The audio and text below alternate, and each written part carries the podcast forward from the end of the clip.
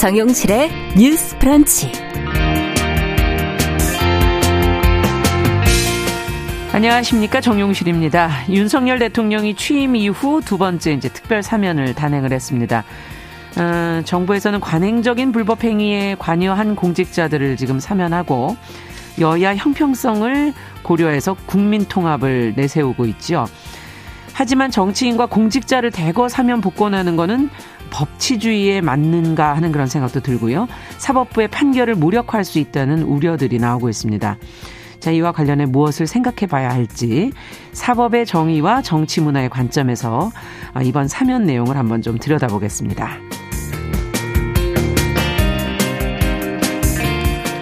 네, 이천이십이 년 한 해 동안 수요일마다 다양한 영화 또 주목할 만한 대중문화 흐름을 다뤄봤는데요. 오늘 문화비평 시간에는 올해 미처 소개하지 못해서 너무나 아쉬웠던 좋은 영화들을 몇 가지 키워드를 통해서 하나씩 살펴보도록 하겠습니다. 자, 십이월 이십팔일 수요일 정용실의 뉴스 브런치 문을 엽니다.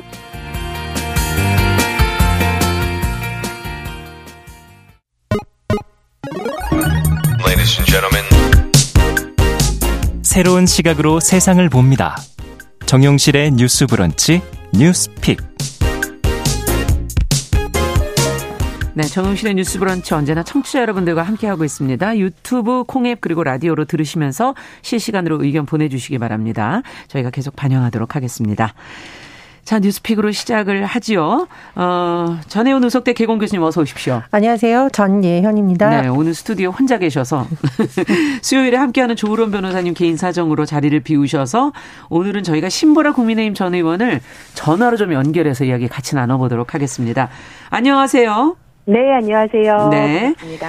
자, 오늘 첫 번째 뉴스는 앞서 말씀드린 지금 그 윤석열 대통령의 사면 뉴스를 많은 매체들이 지금 다루고 있는데, 자, 이렇게 대거 사면을 정치 어떤 형평성이라든지 뭐 여러 가지 이야기가 있습니다만, 대거 사면을 하는 거는 법치주의에 흔들린다, 뭐 판결을 무력화하는 처사다, 이런 비판들이 나오고 있어서, 어, 관련된 내용 오늘 좀 정리를 해보고 저희도 같이 한번 좀 문제를 들여다보도록 하지요. 정 교수님께 먼저 좀 내용을 좀 정리 부탁드릴까요? 예, 제가 숫자부터 말씀을 드려볼까요? 네. 천삼백칠십삼. 네. 이게 신년 특별 사면 대상이 확정된 사람 숫자입니다. 그렇죠. 천삼백칠십삼 명. 어, 일단 여기에 이명박 전 대통령과 김경수 전 경남도지사가 포함됐고, 네. 또 뭐 형이 이제 감형만 되고 복권되지 않은 음. 김경수 전 지사의 문제라든가 이명박 전 대통령의 사면에 대해서는 정치권의 여러 가지 반응이 나오고 있는데요. 음. 일단 오늘 우리가 다루려고 하는 것은 이 숫자의 대부분이 정치인이나 음. 공직자다.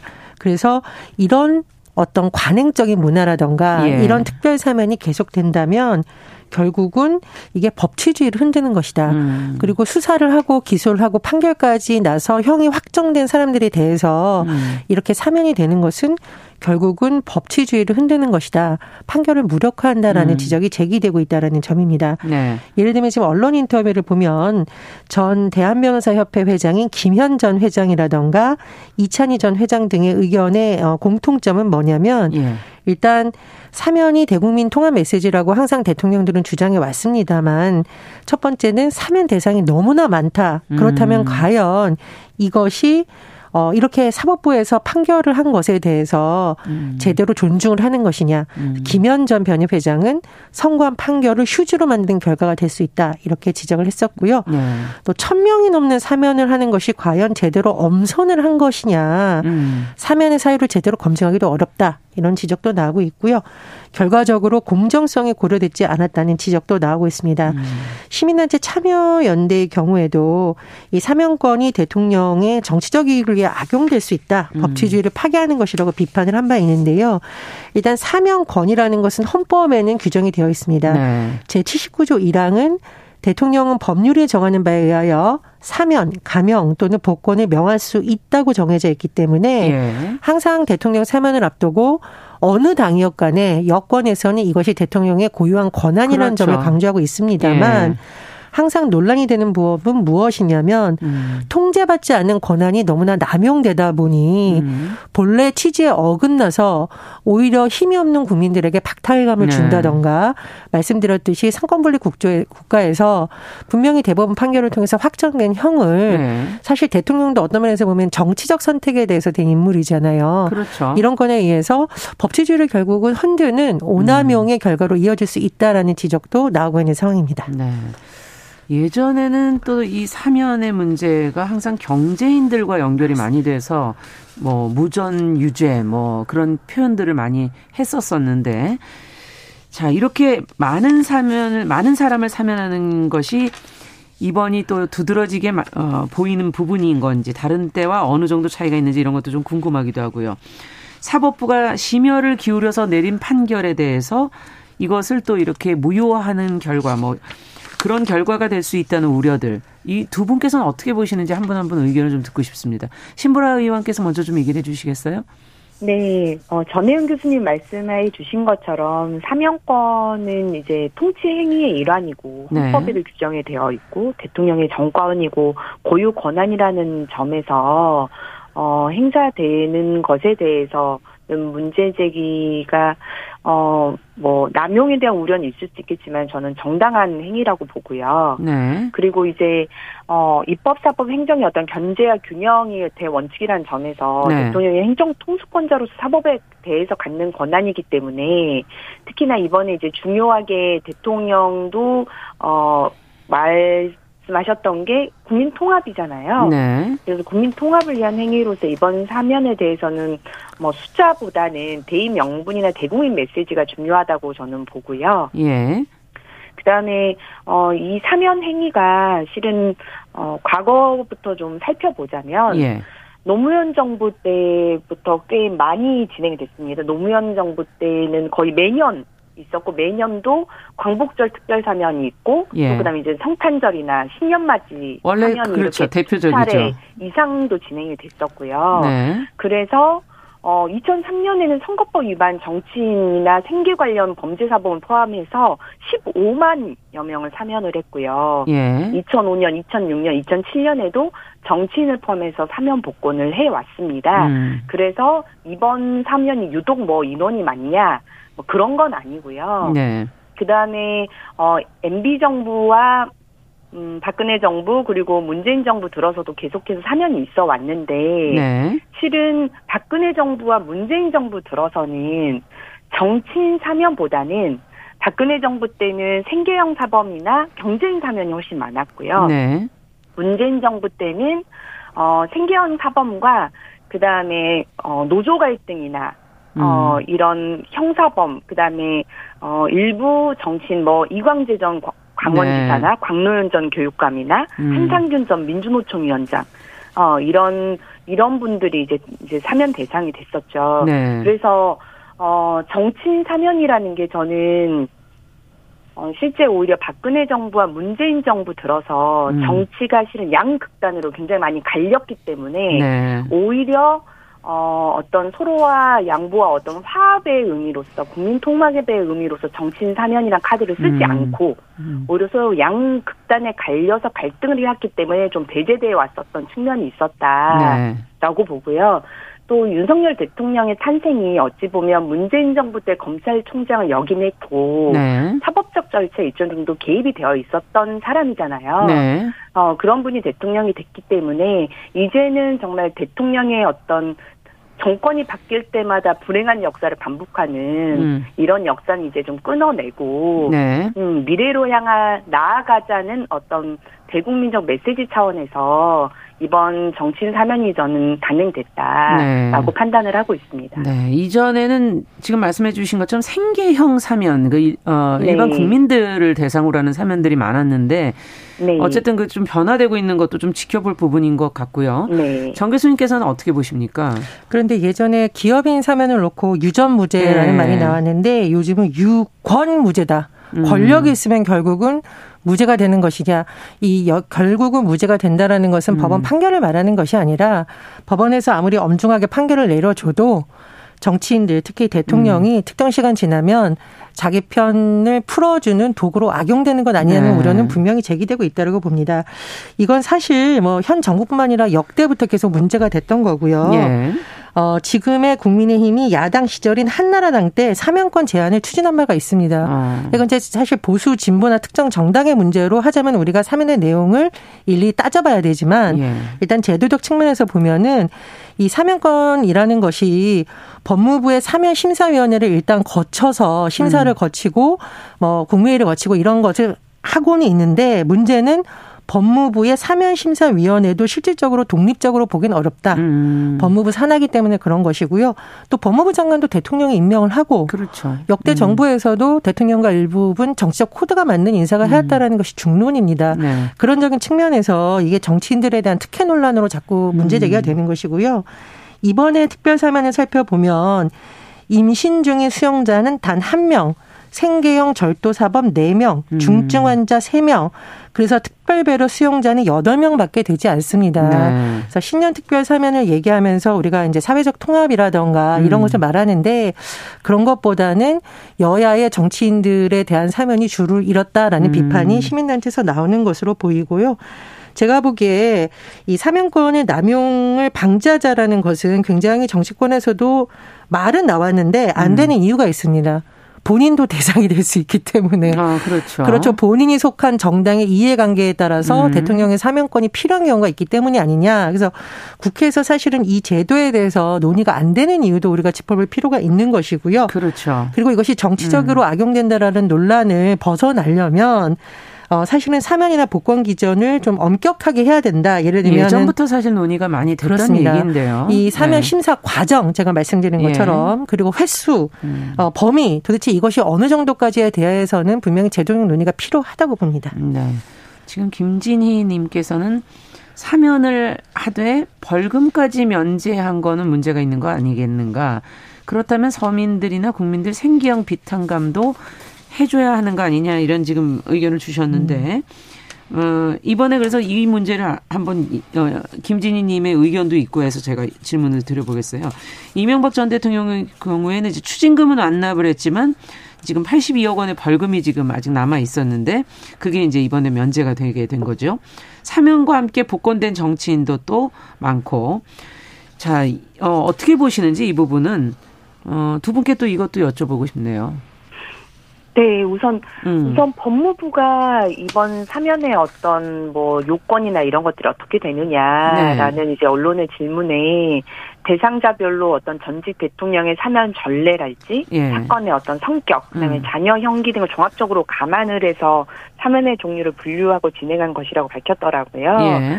이명박 대표, 대통령에 대한 사면도 전직 대통령의 사면 전례를 좀 고려해서 판단을 한 것이고 예. 그래서 박근혜 대통령 등의 사면 때도 이제 벌금이 좀 면제되고 에이오는 이제 원래 전직 대통령의 에이오에 관한 법률이 있잖아요. 그렇죠. 근데 이제 어 이런 형을 어 이제 지내고 이제 나올 경우에 대통령의 네. 경우에는 에이오는 이제 경호와 경비에 한해서만 보장이 된다고 합니다. 예. 그러니까 연금이랄지 아니면 그 보조하는 인력에 대한 에이오는 없는 거죠. 음. 그래서 이런 형태로 진행이 된다는 점이고요. 그리고 이제 어 저는 어찌 보면 음. 가장 중요한 것은 어, 사면 이런 문제가 결국 이제 방금 아까 말씀드렸던 것처럼 역대 대통령의 어떤 불안, 불행한 역사가 대한민국 국격 차원의 문제이기도 한데 네. 실은 국민들의 정치 경제 의식은 계속 발전함에도 불구하고 현실 정치판은 서로 이전 투구하고 서로의 정치적 생명을 끊어놔야만 살아남는 정글고 같은 곳이라는 좀 인식이 네. 나라 전체가 더 나은 방향으로 나아가는데도 저는 바람직하지 않다고 생각을 합니다. 예. 그래서 이번 사면을 기점으로 좀 정치권에서도 변화가 좀 있었으면 하는 바람이고요. 네. 다만 여전히 선거사범과 같은 범죄는 굉장히 무겁게 처벌을 하고 있습니다. 이번엔 없나요? 어, 실은 선... 이번 사면 대상에도 선거사범은 있는데요. 예. 다만 이제 전직 국회의원이나 지자체장 같은 경우에 음. 사면의 경우에 실형이 아닌 집행유예 선고를 받았거나 실형을 살더라도 형이 얼마 남지 않은 사람들에 대해서 좌우 균형을 맞춰서 이번에 사면이 진행이 됐다고 합니다. 네. 그래서 여전히 공직선거법 위반 등은 위반을 하게 되면 실형을 면치 못하는 경우들이 그렇죠. 다반사이기 때문에 사면을 사면을 받을 수 있을 것이라고 생각하고 법을 위반해야겠다는 그런 무리수는 저는 두지 않을 것이다. 음. 이렇게 전망합니다. 네. 자, 정 교수님께서는 어떻게 보십니까? 그런데 민주주의라는 것은 결국은 상권분립의 원칙이 잘 지켜지도록 계속 제도를 보완하는 것이고 음. 권력을 가진 사람과 그렇지 못한 사람이 법의 혜택을 받는 차이를 계속 줄여나가는 음. 것이 정말 윤석열 대통령이 말하는 공정과 상식이겠죠. 네. 그런데 이번 특별사면에 대해서는 국민통합에 뭐 했다고 하기에는 너무나 야당의 반발이 크고요. 음. 박근혜 전 대통령의 사례를 들어서 지금 정부 여당에서 얘기를 하고 있습니다만 음. 박근혜 전 대통령의 경우에는 문재인 대통령과 박근혜 전 대통령은 서로 음. 다른 정치 진영에서 일했지만 된 것이지만 이명박 전 대통령은 누가 봐도 같은 보수정당 출신의 한 것이기 때문에 네. 또 야당의 동의를 얻기 어려운 특수성이 있습니다. 그래서 음. 두 사례를 같이 놓고 말한다는 건 제가 좀 무리가 있다 음. 이렇게 생각이 들고요. 그리고 팔십이억 원의 벌금 면제에 대해서도 저는 좀 생각을 해봐야 되는데 이것이 정치자금이 아니라 뇌물 횡령으로 판결이 났던 부분이에요. 네. 그래서 이걸 두고 국민통합이라고 주장할 수 있을까. 음. 저는 뭐 이명박 전 대통령뿐만 아니라 정치인의 벌금이라든가 특히 뇌물죄에 음. 대해서는 선거사범 못지않게 엄중히 다뤄야 된다. 그것이 음. 정치권의 돈 문화를 근절하는 데 있어서 분명히 분명한 의지를 보여주는 신호라고 생각을 합니다. 예. 그리고 제가 말씀드렸듯이 이 특별 사면에 대해서는 여야를 상관없이 계속 원론적으로만 제한하자라는 얘기가 있었고 대선 때도 항상 대선 주자들은 애매모호하게 어, 제한적으로 하겠다라는 음. 말만 하고 국회를 통해서 제대로 손을 본 적이 없습니다. 음. 그래서 제가 보기에는 앞으로 이런 논란을 불식시키려면 그렇죠. 말 그대로 국회 차원의 논의를 해서 합의된 안을 만들고 어, 특히나 네. 이 과정에서 사법부의 의견도 들어봐야 되지 않겠습니까? 그렇죠. 아니, 어떤 음. 검사가 열심히 수사하고 어떤 그 판사가 본인이 중형을 내렸던 사람이 권력자라는 이유로 음. 사면을 받은 것을 과연 흔쾌히 받아들일 수 있겠습니까? 그래서 음. 이 법조계의 의견도 받아들여보고 국민 여론조사도 해보고 어, 저 역대 사례에서 부작용 과연 네. 이것이 선한 의도로 관철됐는지를 잘 조사를 해서 국회 차원의 제도에 손을 보는 것은 반드시 필요하다고 네. 생각합니다. 사면권이라는 것을 과연 어떻게 행사할 것인가 그 과정과 범위와 기준 같은 것들을 예전부터 계속 논의되었던 원칙들을 다시 한번 점검해보는 것은 좀 필요할 것 같습니다. 자, 두 번째 뉴스로 좀 가보도록 하죠. 어, 저희가 몇 번 이 뉴스도 좀 사실 다루긴 했은, 했는데 변화가 생겼습니다. 이 전신형 리얼돌 통관이 허용이 됐습니다. 그러면서 지금 논란이 일고 있는데 통관이 허용된 이유는 무엇인지 또 이에 대해서 나오고 있는 그 목소리들이 지금 많은데요. 어떤 내용들이 있는지를 저희가 좀 점검을 해보도록 하죠. 신보라 의원께서 좀 정리해 주시겠어요? 네. 지난 이십육일 관세청이 개정 시행된 수입 통관 지침에 따라서 여성의 신체를 본뜬 성인용품인 전신형 리얼돌 통관을 허용하게 됐습니다. 음. 다만 미성년 형상이나 특정 인물의 형상을 만들어낸 그 리얼돌의 수입은 금지가 되고요.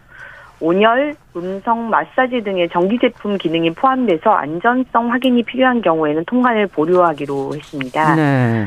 음, 관세청은 통관 보류 취소 소송에서 미성년 형상에 대해서는 승소한 점과 미국과 영국, 호주 등이 미성년 형상에 한해서만 규제를 하고 있다는 점을 감안해서 제한적으로 이 통관을 허용을 했는데요. 네. 어, 그간 리얼돌 수입업자들이 관세청의 리얼돌 통관 보류 처분에 대해 제기한 취소소송 사십팔 건 중에 두 건만이 관세청이 승소를 했고요. 네. 어, 열여덟 건은 취소 처분이 됐고, 어, 그 다음에 열아홉 건 정도는, 어, 그 취소 취지의 처분이 좀 내려지기도 했습니다. 네. 그래서 법원은 개인의 사적인 영역에 대한 국가 개입을 최소화해야 한다면서 리얼돌 수입을 음. 허용해야 한다고 판단을 했다고 하고요. 네. 이러한 결정에 여성단체들은 전면 재검토를 요구하고 있는 상황입니다. 예. 어, 대체적으로 리얼돌은 여성의 몸을 성기구화해서 여성의 몸도 거래할 수 있는 부정적인 인식을 강화한다면서 음. 리얼돌이 여성에 대한 차별과 혐오를 조장하고 성범죄를 가볍게 여기고 여성들의 안전을 저해한다는 우려에 대해 정부는 귀를 기울이고 대책을 마련해야 한다고 촉구했습니다. 네, 지금 이제 결국 이제 전신형 리얼돌 통관이 허용이 된 것이고 네. 이 문제를 지금 법원의 판단은 개인적 개인의 사적인 영역이다. 음. 이렇게 지금 말씀을 해주셨는데. 어, 아직까지는 좀 사회적으로 논쟁의 영역에 있는 게 아닌가 하는 생각도 또 있어서 어떻게 보시는지 두 분 생각을 이제 조금 자세히 듣고 싶습니다. 어, 일단은 우리가 이런 문제를 다룰 때 예. 단순히 한 가지를 보는 것이 아니라 사회적으로 어떤 분위기가 형성되어 있고 문화가 음. 있는지를 같이 봐야겠죠. 그렇죠. 어, 전반적으로 남성보다는 여성을 성상품화하는 문화가 훨씬 더 많은 상황에서 네. 이 리얼돌이라는 것이 여성은 돈 내면 사고 팔 수 있다라는 인식을 강화할까 봐 여성단체에서 우려를 하고 있는 것인데 네. 저는 타당한 지적이라고 음. 봅니다. 그리고 지금 이, 이 리얼도를 제가 방송에서 말하기 좀 민망한데 그냥 우리가 생각하는 인형이 아니에요. 여성의 신체라든가 예. 뭐 얼굴이라든가 이런 걸 굉장히 사람과 거의 유사하게 하는 건데 음. 사실 이거를 어린아이들이 놀고 노는 그런 인형이 아니라 누구나 음. 생각할 수 있는 성적 목적으로 판매가 될 것이라는 건 예상할 수 있는 건데 음. 이런 것이 가져올 부작용에 대해서 우려를 하고 있는 것이고요. 그렇죠. 음. 개인이 리얼도를 어, 소유하거나 혹은 뭐 본인이 제작하는 것은 사적 영역일 수 있겠지만 네. 이것을 수입하면서 유통시키는 것은 저는 산업의 영역이라는 지적이 매우 타당하다고 보거든요. 예. 왜냐하면 이것은 이것을 원치 않는 개인이 통제할 수 있는 수준에 넘어서서 아니다, 이런 거죠. 부작용이 나타날 네. 수 있다라는 거죠. 네. 그리고 제가 좀 극단적인 예를 한번 들어볼까요? 음. 우리 가족 중에 얼굴을 누가 본뜬 형상의 리얼돌이 많이 유통된다. 이건 개인이 어떻게 그다음에 이 문제를 처리할 수 있나요? 아. 이런 복잡한 문제가 있다는 겁니다. 초상권의 네. 문제, 뭐 미성년자에 대한 그 형체를 본뜨는 것은 반대한다고 하지만 규제한다고 하지만 어느 수준까지를 그럼 미성년자라고 봐야 되냐. 이 문제도 음. 있을 수 있는 것이고요. 이런 부분에 대한 논의가 안 된 상태에서 수입 통관만 허용됐을 때 부작용이 엄청날 수 있기 때문에 뭐 수입 허용을 만약에 검토를 해야 된다면 거기에 대한 충분한 논의가 있어야 되는 것이지 음. 판결을 떠밀려서 하는 듯한 것은 나중에 더 큰 화려가 줄 수 있다고 예상을 합니다. 네, 지금 전신형 리얼돌이라는 건 이제 사람과 신체 크기라든지 그렇습니다. 이런 것들이 굉장히 유사하다는 걸 지금 계속 네네. 말씀해 주시는 거고 이것을 소유 제작하는 개인의 영역이 아니라 수입 유통이라는 건 산업의 영역이고 음. 이건 국가적인 영역이다 지금 이런 지적을 해 주셨는데 신보라 의원께서는 어떻게 보십니까? 저도 시기상조였다라고는 좀 생각을 합니다. 네. 왜냐하면 어, 한국적 사회의 특수성이라고 하는 걸 감안하지 않을 수 없다라고 예. 보는데요. 근데 또 애견된 상황이기도 했습니다. 왜냐하면 이 전신형 리얼도 통관이 이번에 이제 허용이 됐지만 예. 사실 지난 유월 말부터 전신이 아닌 신체 일부를 묘사한 리얼돌 제품은 통관이 허용이 됐었거든요. 일부가. 근데, 네. 네, 그래서 뭐 어떻게 해왔냐면 반신형으로 따로 수입을 한 뒤에 이를 다시 합쳐서 전신용으로 유통을 하는 아. 그런 이제 편법들이 계속 행행을 했던 거죠. 예. 그래서 이미 일부의 통관 수입이 된 이상 전신형의 통관 수입도 이미 이제 예견된 상황일 수밖에 없었지만 음. 저는 한국적 특성을 감안했다면 어, 이 부분에 대해 좀 신중하게 처, 어, 처리를 했었어야 된다고 어떤 부분이 봅니다. 한국 사회의 특성이라고 보시는 건지요? 우선 가장 크게는 지금 우리나라는 아까 뭐 법원 예. 관세청은 미국이나 호주의 예를 들었잖아요. 그렇죠. 네. 통관 체계를 비교하면서 거기에서도 미성년 어, 는 그 금지되고 있다. 리얼돌만 네. 제외하고는 통관을 허용했다라고는 음. 하지만 우리나라는 그 나라들과는 달리 성매매를 법적으로 금지를 하고 있고, 있죠. 네. 어 그것 자체가 우선 성적 자기결정을 국가적으로 일정한 제한을 두고 있는 상황이잖아요. 예. 그리고 그런 또 한편으로는 성범죄의 어떤 방식이나 유형이 더 음지화되고 어, 더 심각해지고 있는 상황이고 예. 또 그 반대급부로 미성년자들에 대한 어떤 성상품, 성기구, 유해업소, 음. 유해매체 등에 대한 노출이나 진입이 그렇죠. 늘어나고 있고 제한이, 커지고 있죠. 어, 네. 제대로 되어 있지 않는 것에 대한 사회적 우려는 더 폭발적으로 증가하고 있는 상태거든요. 예. 이제 그런 상황에서 어, 이런 사회적 우려가 더 야기될 만한 유월도우를 수입하는 게 국제적 비교로서 적합한 거냐라는 음. 부분에서 저는 좀 시기상조이지 않았나라는 생각이 들어요. 네, 한국 사회가 지금 이 법원 판결의 기준이 되는 다른 나라들과 얼마나 차이가 있느냐에 대해서 지금 지적을 해주셨는데요. 자, 조금 더 얘기를 해보겠습니다. 이제 열한 시 삼십 분부터 일부 지역에서는 해당 지역 방송 보내드리고 저희 뉴스픽은 계속 이어가도록 하겠습니다.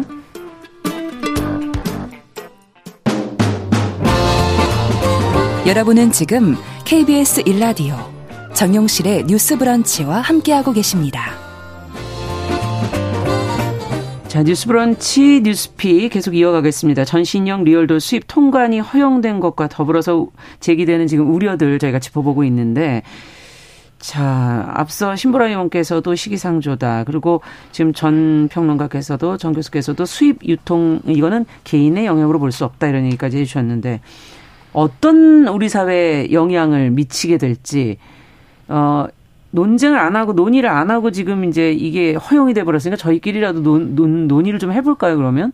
정 교수님께서는 어떤 부분을 우려하십니까? 제가 예전에 재판부 판결 내용 중에서 이걸 봤거든요. 리얼돌의 외형이 문제라면 의학 수업을 위한 인형, 인체의 신비를 주제로 한 박물관 전시 인형 등도 문제가 되며, 따라서 성기구라는 용도를 배제한 채 인간과 닮았다는 이유만으로 음란한 물건이라고 볼 수 없다라고 판단이 나왔다고 합니다. 음. 그런데 리얼돌을 구매하는 사람이 인체의 신비라든가 의학적 목적으로 이거를 구입하는 건 아니라는 건 누구나 예상할 수 있는 문제고요. 네.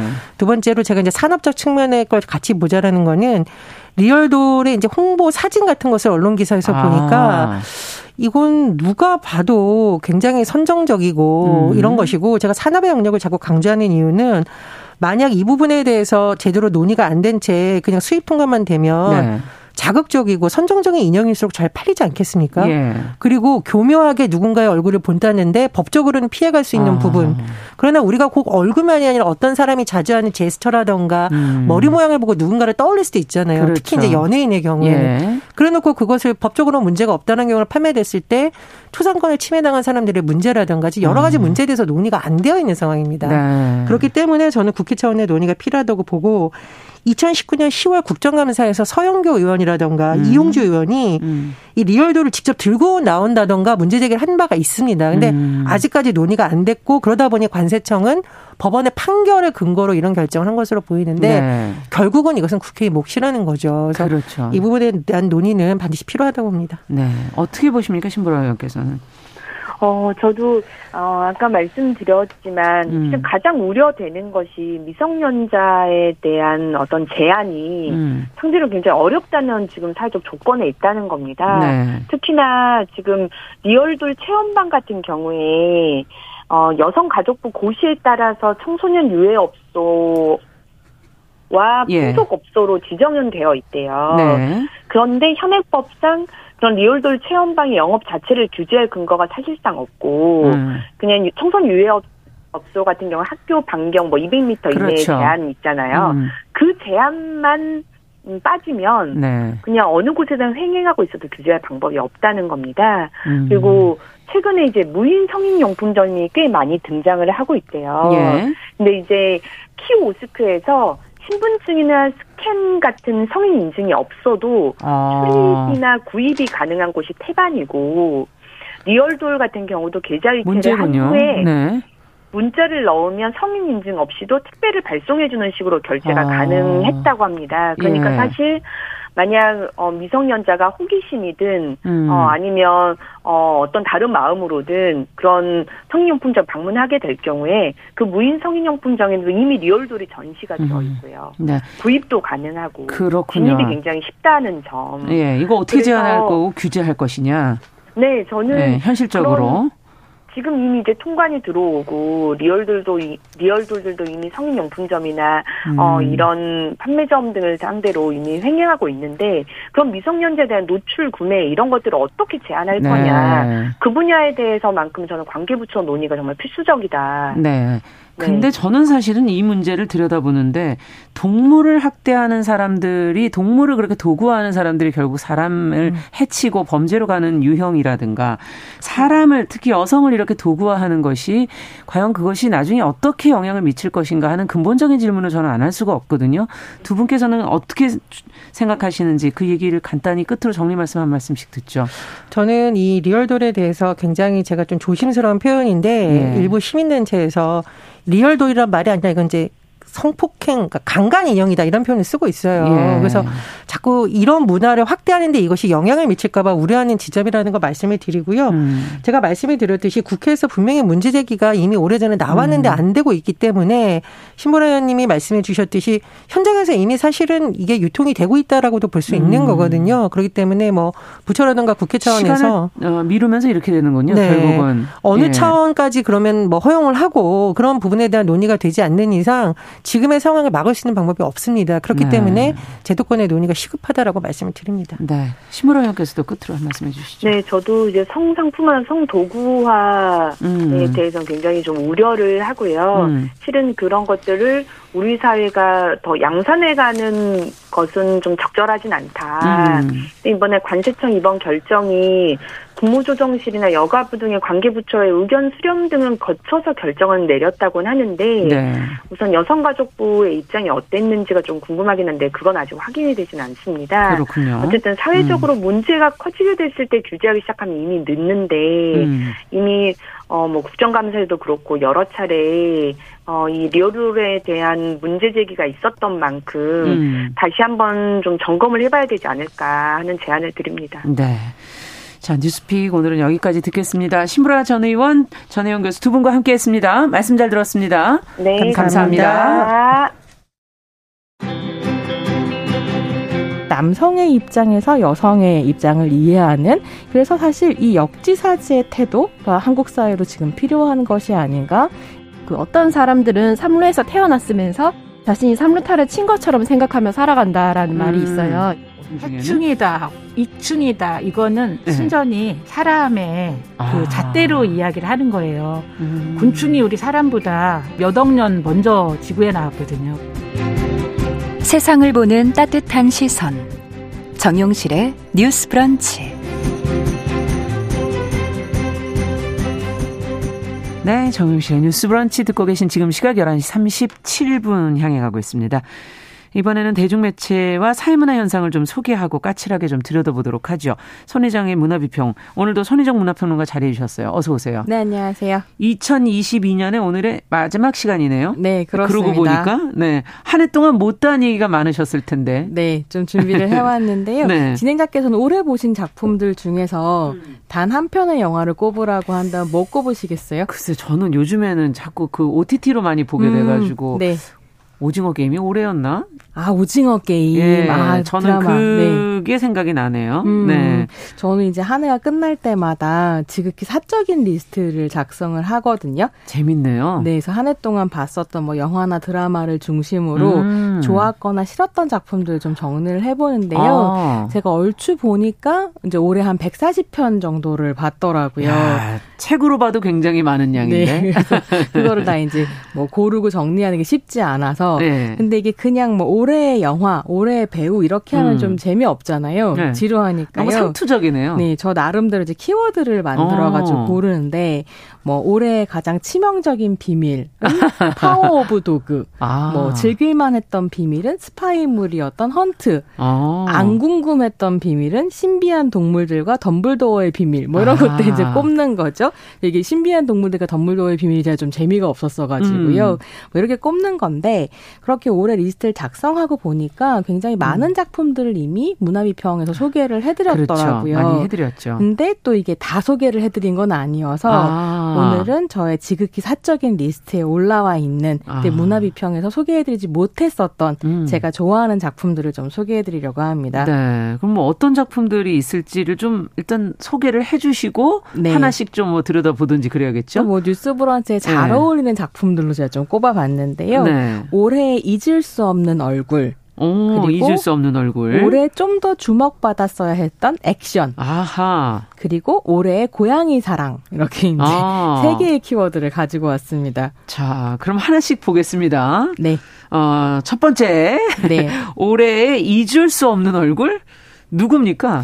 어, 마리아 슈라더가 연출한 네. 이천이십 년 작품인 그녀가 말했다라는 영화가 있는데요. 네. 지금 여전히 극장에서 만나보실 수 있는 작품이에요. 음. 근데 이 영화에 등장하는 배우 캐리 멀리건의 얼굴이 아. 올해 잊을 수 없는 얼굴입니다. 네. 캐리 멀리건 같은 경우는 이천십 년대 초에 뭐 네버랜미고나 드라이브, 음. 위대한 개츠비 아. 이런 영화에서 주연을 맡으면서 예, 국내에서도 굉장히 팬이 있는 음. 이런 배우인데요.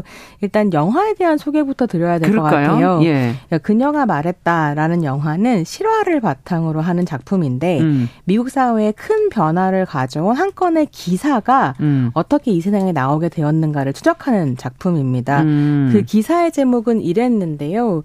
하비 와인스틴은 수십 년간 성폭력 고발자들에게 합의금을 지불했다.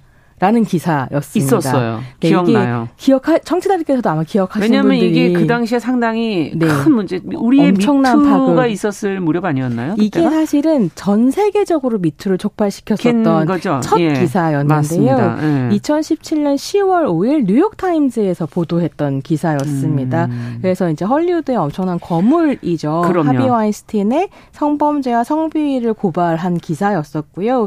여기에서부터 시작해서 미국 안에 미투가 네. 촉발됐고 문학의 미투. 네, 세계적으로도 네. 이제 파급력을 가졌고 그래서 또 한국에서도 이런 직, 특히 직장에서 음. 경험하게 되는 성폭력이라든가 이런 거에 대해서 고발하는 목소리를 음. 이 이후에 이제 미투라고 부르기 시작했었던 거죠. 음. 근데 이 기사를 쓴 사람들이 누구냐면 조디 켄터와 메건 투이라는 음. 두 명의 여성 기자들인데요. 네. 이 두 사람이 모두 직장에서의 성차별과 성폭력 음. 이제 크게 관심을 가지고 지속적으로 이 문제를 취재해온 기자들이었고 음. 헐리우드에서 당시 떠돌고 있던 와인스틴의 성범죄를 기사화하겠다라고 이제 마음을 먹고 취재를 증거를 하는데 잡지 못하면 사실 취재하기가 상당히 어렵죠. 그렇죠. 그게 네, 굉장히 어려운 없고. 거죠. 그래서 켄터와 투이가 네. 인터뷰나 또 이 사람이 쓰, 이 사람들이 쓴 책이 있어요. 그녀가 말했다라는 아. 책이 있고 그걸 이제 영화한 작품이기도 한데요.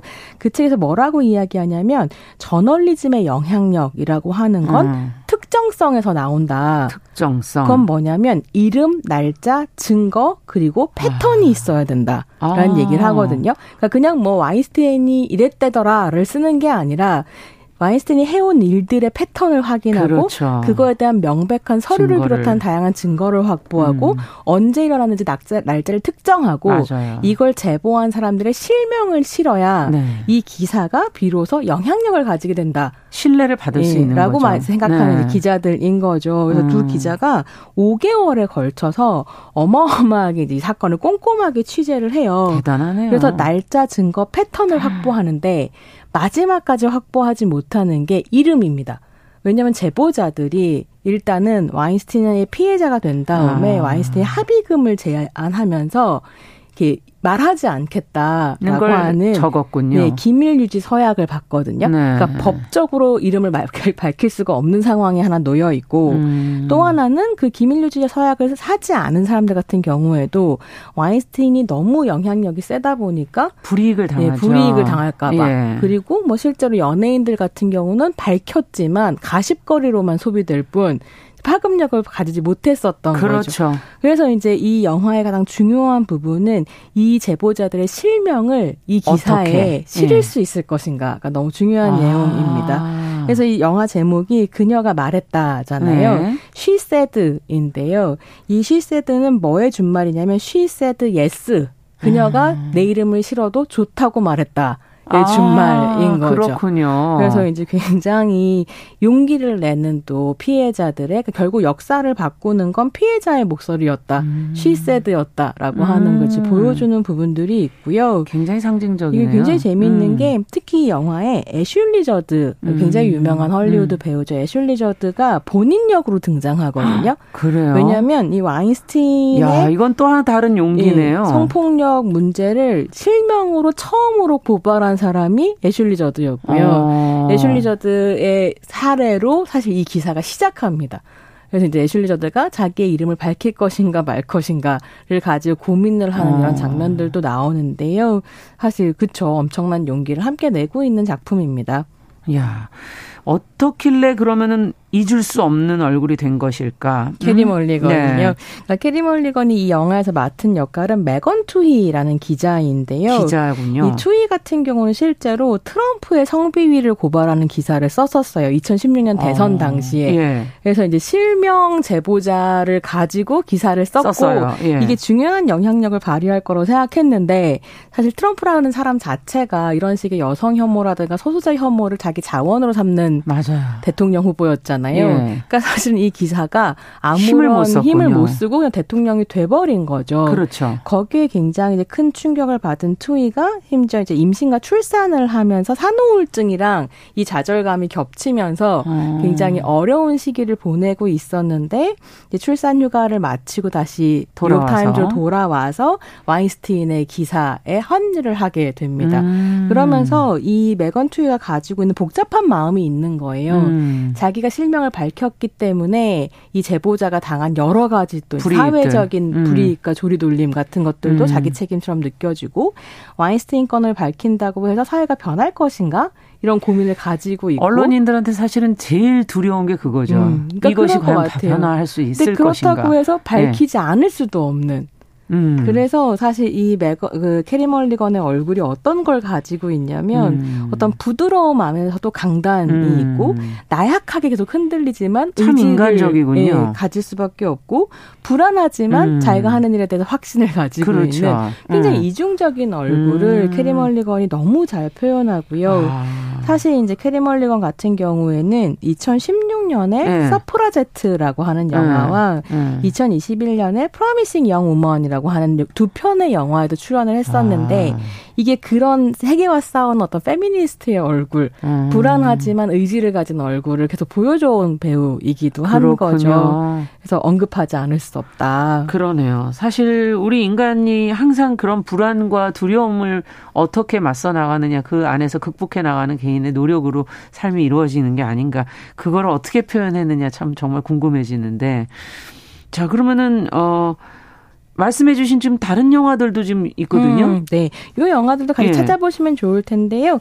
서프라제트는 이십 세기 초 영국에서 펼쳐졌던 여성 참정권 운동을 다루고 있는 작품이고요. 네. 프로미싱 영 우먼 같은 경우는 아카데미에서 각본상을 받기도 했던 작품인데 어. 한국어로 번역을 좀 하자면 전도 유망한 여성 청년 이라는 정, 이제 의미로 아마 번역이 될 수 있을 것 같아요. 예. 이게 어떤 내용이냐면 의대에서 예. 성폭력 사건이 벌어지는데 음. 전도 유망한 남성 청년의 미래를 망칠 수 없다면서 이 사건을 학교에서 묻어버리는 거죠. 음. 근데 사실 피해자는 누구였냐면 의사가 될 수도 있었던 전도 유망한 여성 청년이었다는 거예요. 음. 그래서 이 이제 피해자 결국 뭐 극단적인 선택을 하게 되고 피해자의 친구인 마찬가지로 전도 유망했었던 음. 캐리 멀리건이 이제 복수를 하는 아, 이야기거든요. 그래서 예. 이 전도 유망한 청년의 미래를 망칠 수 없다라고 하는 가부장제적인 상상력이 음. 어떻게 여성들을 계속 피해자의 자리에 머물게 하는가를 지적하면서 음. 굉장히 또 당시에도 주목을 받았었던 작품인 음. 거죠. 네. 그래서 이 세 작품을 놓고 보면 멀리건의 얼굴이 보여주는 어떤 뭔가 느낌이 있는가 예, 본데 느낌 일관된 같은 것들이 예. 음, 있는 것 같습니다. 네, 맞아요. 그건 어떻게 보면 그 사람의 내면에서부터 우러나오는 그런 모습일 수도 있겠다는 생각도 드는데요. 자, 그러면 두 번째 작품으로 넘어가 보죠. 올해 잊을 수 없는 얼굴 배우 캐리 멀리건 얘기를 저희가 해봤고 네. 어, 두 번째 작품 올해 좀 더 주목받았어야 했던 액션이라고 그러셨는데 네. 뭔가 이건 좀 안타까운 제목이에요. 너무 코로나 한가운데에서 개봉하면서 예. 사실 대중적으로 많이 주목을 못 받았었던 것 같은데 제가 예. 올해 굉장히 좋아했었던 영화입니다. 음. 박대민 감독 연출 박소담 배우 주연의 특송이라는 영화인데요. 음. 이 영화의 관전 포인트는 뭐냐면 박소담이 운전대를 잡고 세련되게 질주한다입니다. 오, 오. 그러니까 사실 세계 영화사 자체가 운전하는 여자에게 그다지 호의적이지 않거든요. 그러네요. 그러니까 남자에 비해서 여자는 차를 잘 다루지 못할 뿐만 아니라 음. 운전도 못하고 음. 차에 관심도 없다는 어떤 편견. 있죠. 그리고 한편으로는 영화가 남자의 활동성과 운동성 굉장히 잘 보여주는데 음. 여자들은 어떤 공간에 갇혀 있거나 음. 조용히 사부작 사부작 움직인다라고 아. 하는 어떤 이미지를 계속 재생산해오는 과정 안에서 음. 남자에게는 차를 계속 주는데 여자한테는 운전대를 주지 않는 거죠. 네. 그래서 실제로 이천십팔 년, 이천십구 년 한국에서 개봉한 국내 영화 사십 편을 분석해보면 어떤 결과가 나오냐면 남성 캐릭터가 자동차와 함께 등장하는 비율이 여성 캐릭터의 두 배였습니다. 어. 그래서 여자가 운전대를 잡는 것 자체가 음. 굉장한 쾌감을 주기도 하는데 이 작품 같은 경우에는 운전대를 잡을 뿐만이 아니라 음. 운전 천재로 그려지거든요. 아. 그래서 굉장히 운전을 잘하고 박대민 감독의 뭐랄까 특화된 부분이라고 하면 뭐냐면 그 추격신을 디자인하고 그렇군요. 연출하는 데 굉장히 뛰어나요. 어. 그래서 뭐 사람이 뛰면서 추격하는 장면도 되게 잘 만들고 어. 이번에 카체이싱 장면 같은 경우는 한국 영화에서 못 봤던 수준의 카체이싱이다라는 음. 평가를 받기도 했거든요. 예. 그래서 이제 연말에 좀 가벼운 마음으로 액션 영화 한 편 즐기고 싶다 그러네요. 하시면 특성을 보시면 좋을 것 같습니다. 네. 지금 여성이 운전하는 모습을 영화에서 많이 볼 수는 없다. 정말 기억해보면 그런 것 같고 그래서 뭔가 델마 루이스 이런 영화를 보면은 음. 좀 쾌감이 느껴진 여성들 그쵸. 입장에서는. 그러니까 델마 루이스 같은 경우엔 천구백구십 년 작품인데요. 너무 시대를 앞섰나요? 이 작품 같은 경우는 천구백팔십 년대부터 시나리오가 헐리우드에 돌았었는데 아. 헐리우드 제작자들이 여자 둘이 차에 타고 있는 거 누가 보냐 이러면서 이제 안 만들다가 아. 리들리 스콧이라는 아주 걸출한 감독이 그렇죠. 이제 이 작품을 음. 시나리오를 가지고 델마 루이스를 만들었고 그래서 여자가 차를 운전하고 음. 다니면서 어떤 일을 한다는 것만으로도 미국 사회에서 논쟁을 촉발시켜서 그렇죠. 타임지 커버까지 장석, 장식했던 작품이었거든요. 참 시대를 앞서갔던 네. 그런 영화인 것 같은데 어, 어떤 이야기인지 운전하는 여자에 대한 영화고 액션이다라고 얘기를 해주셔서 네. 지금 그 특성에 관한 얘기를 조금 더 이어가 봤으면 좋겠어요. 어, 돈만 음. 된다면 음. 뭐든지 배송하는 운전 천재 은하가 한 남자아이를 배송하게 되면서 이제 벌어지는 어. 일이거든요. 사실 서사는 굉장히 단순하게 구성되어 있고 그러네요. 새로울 것이 없지만 액션이 굉장히 재미있는 작품이고요. 아. 뭐 박대민 감독의 특화된 부분이 카체이징이기도 하지만 또 하나의 특징 중에 하나가 뭐냐면 굉장히 쿨한 캐릭터를 만들어요. 그래서 심파라는 게 없는 작품을 만드는 아. 감독이거든요. 그러니까 이게 굉장히 은하 자체가 너무너무 쿨한 캐릭터인데 음. 심지어 박소담 배우의 얼굴과 그게 만나니까 그런 느낌이 강해지는군요. 네, 영화 자체가 굉장히 깔끔한 느낌이 아. 들죠. 그리고 저 제가 좀 재미있었던 건 여성이 액션을 할 때 음. 여성에게 특화된 어떤 액션을 하는 게 아니라 남성들과 같은 액션을 한다를 방점을 찍는 액션 영화들이 있거든요. 그렇죠. 근데 이제 특송 같은 경우는 어떤 섬세한 액션을 보여주면서 어. 여성이 할 수 있는 어떤 액션의 네. 이미지를 만들어내는 부분도 있어서요. 재밌네요. 그러니까 뭐 물건을 이용한다든지 음. 반동을 이용한다든지 이런 식의 액션 디자인도 아. 꽤 재미있습니다. 그렇군요. 자, 그러면 세 번째 작품으로 이제 가봐야 될 텐데 네. 올해의 고양이 네, 키워드라고 했는데 고양이가 키워드였는데 네. 이 카테고리에 두 편의 작품을 놓고 제가 고민을 했어요. 오. 하나는 정지은 감독의 고양이들의 아파트였고 아. 다른 한 편이 루이스 웨인 사랑을 그린 고양이 화가였는데 어, 한 편은 국내작 한 편은 해외작이네요. 네, 근데 이제 고양이들의 어. 아파트는 저희가 문화비평에서 음, 소개를 했어요. 드려서 맞아요. 이제 올해의 고양이 사랑이라고 키워드를 음. 좀 바꾸면서 루이스 웨인이란 영화를 가지고 왔습니다. 이 이름이 왜 낯설지가 않죠? 굉장히 유명한 네. 화가이고요. 이십 세기 초 영국에서 활동한 실존 화가인데요. 아. 의인화한 고양이 그림으로 굉장히 유명합니다. 네. 실제로 고양이가 이십 세기 초까지는 영국에서 별로 사랑받지 않는 동물이었다고 음. 하는데요. 루이스 웨인의 작품 활동과 함께 음. 그리고 그가 사랑을 받으면서 영국의 애묘인이 엄청나게 늘었다고 해요. 그래서 영국의 고양이는 음. 루이스 웨인 전과 루이스 웨인 후로 바뀐 인생이 나뉜다. 걔네 인생이 달라졌다. 네. 묘생이 이렇게 달라졌다. 이제 이야기를 하기도 하는데 어. 이 작품 같은 경우는 그 루이스 웨인의 삶을 다룬 전기 영화입니다. 음. 그러니까 웨인 같은 경우에는 천팔백육십 년대 귀족 가문의 맏아들로 태어났는데 어. 아버지가 돌아가시면서 누 그러니까 다섯 명의 누나들과 어머니의 생계를 혼자 다 책임져야 됐었고 사파가로 활동을 하면서 이제 이 생계를 그렇군요. 책임졌었던 사람인 거죠.